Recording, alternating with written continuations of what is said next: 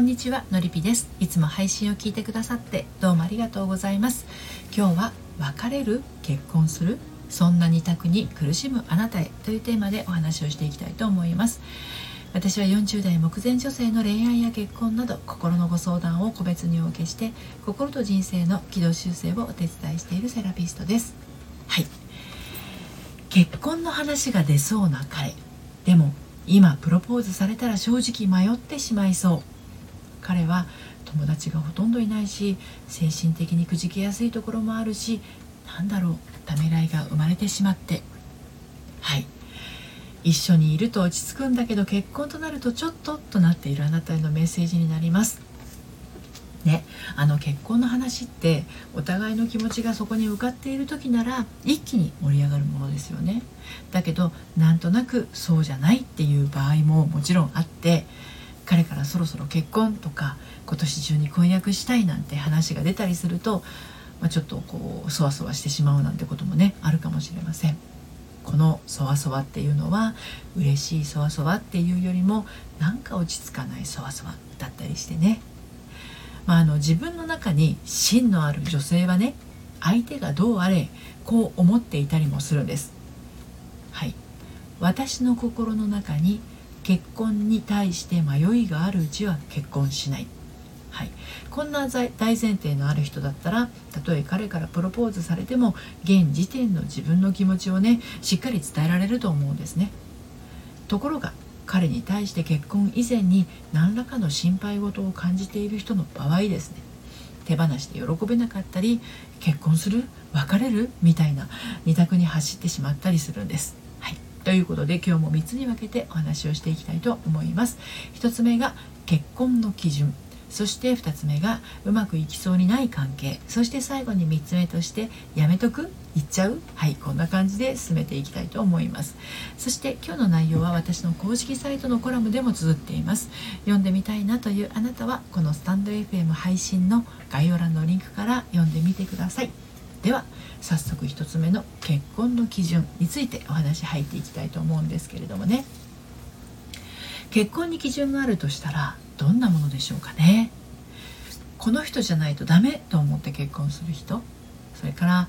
この人と別れたくないからって言って結婚する人まあいろいろあると思うんですけれどね。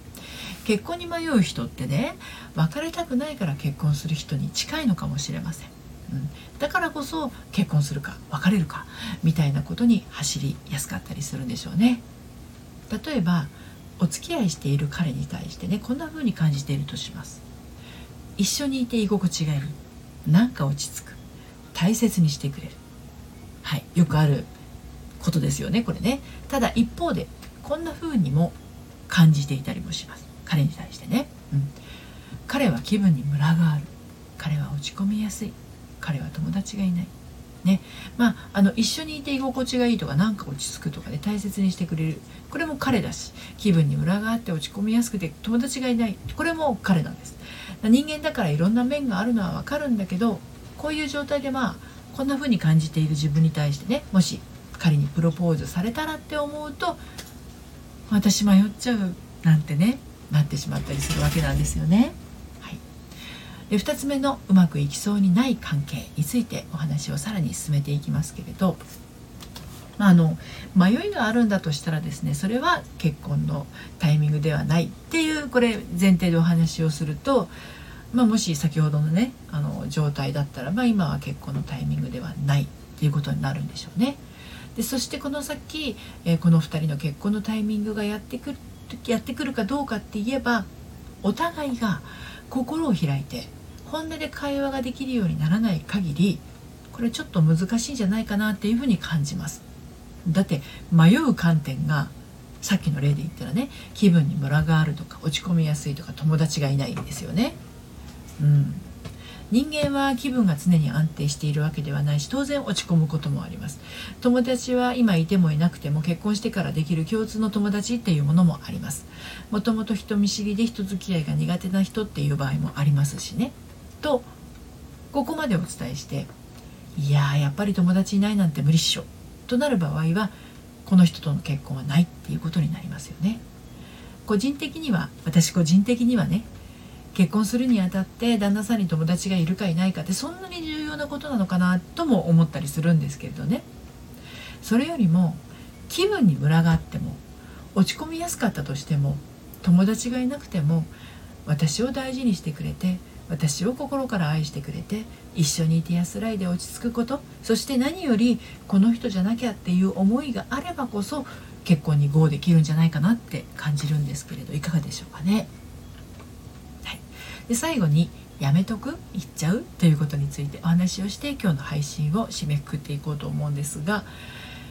えー、結婚の話が出そうな相手に自分の気持ちを素直に伝えられないっていうことも今後うまくいかなくなる可能性を感じずにはおれません。